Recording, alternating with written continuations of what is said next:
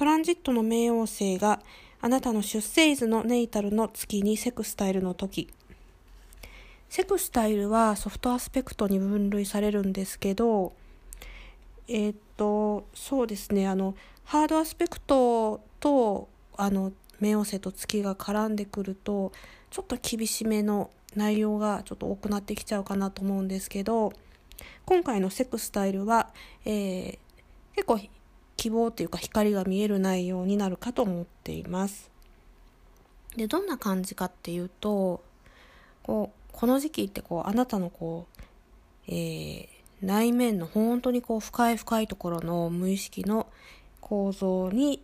えー、焦点を与える時期になってきてでえっと動機って何か物事始めたり続けたりするのにあると思うんですけどその動機っていうのも2つあって表面的なこう表層意識の動機と、えー、深いこう隠れた動機って2つあってでその隠れた動機っていうのを真摯に見つめる作業が、えー、この時期は重要になってきますだからそれそれがこう2つがこう、えー、よくあると思うんですけど実はこう相反していたと。えー、全然違うベクトル向いてたっていうことが分かった場合はちょっとその、えー、やっていらっしゃることそのものに問題があるのかもしれないし、えーと、そういったこともちょっと見つめ直す時期になってくるかもしれませんね。で、えっと、この時期はそういったことをいろいろこう見つめ直していくことによって、えー、あなたの周囲の人、まあ、ご家族とか、えー、親戚とかまあ、ご両親とか友人関係なども変化してきます。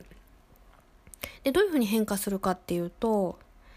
うん、そうですねあのそのあなたがこう少しずつこうあの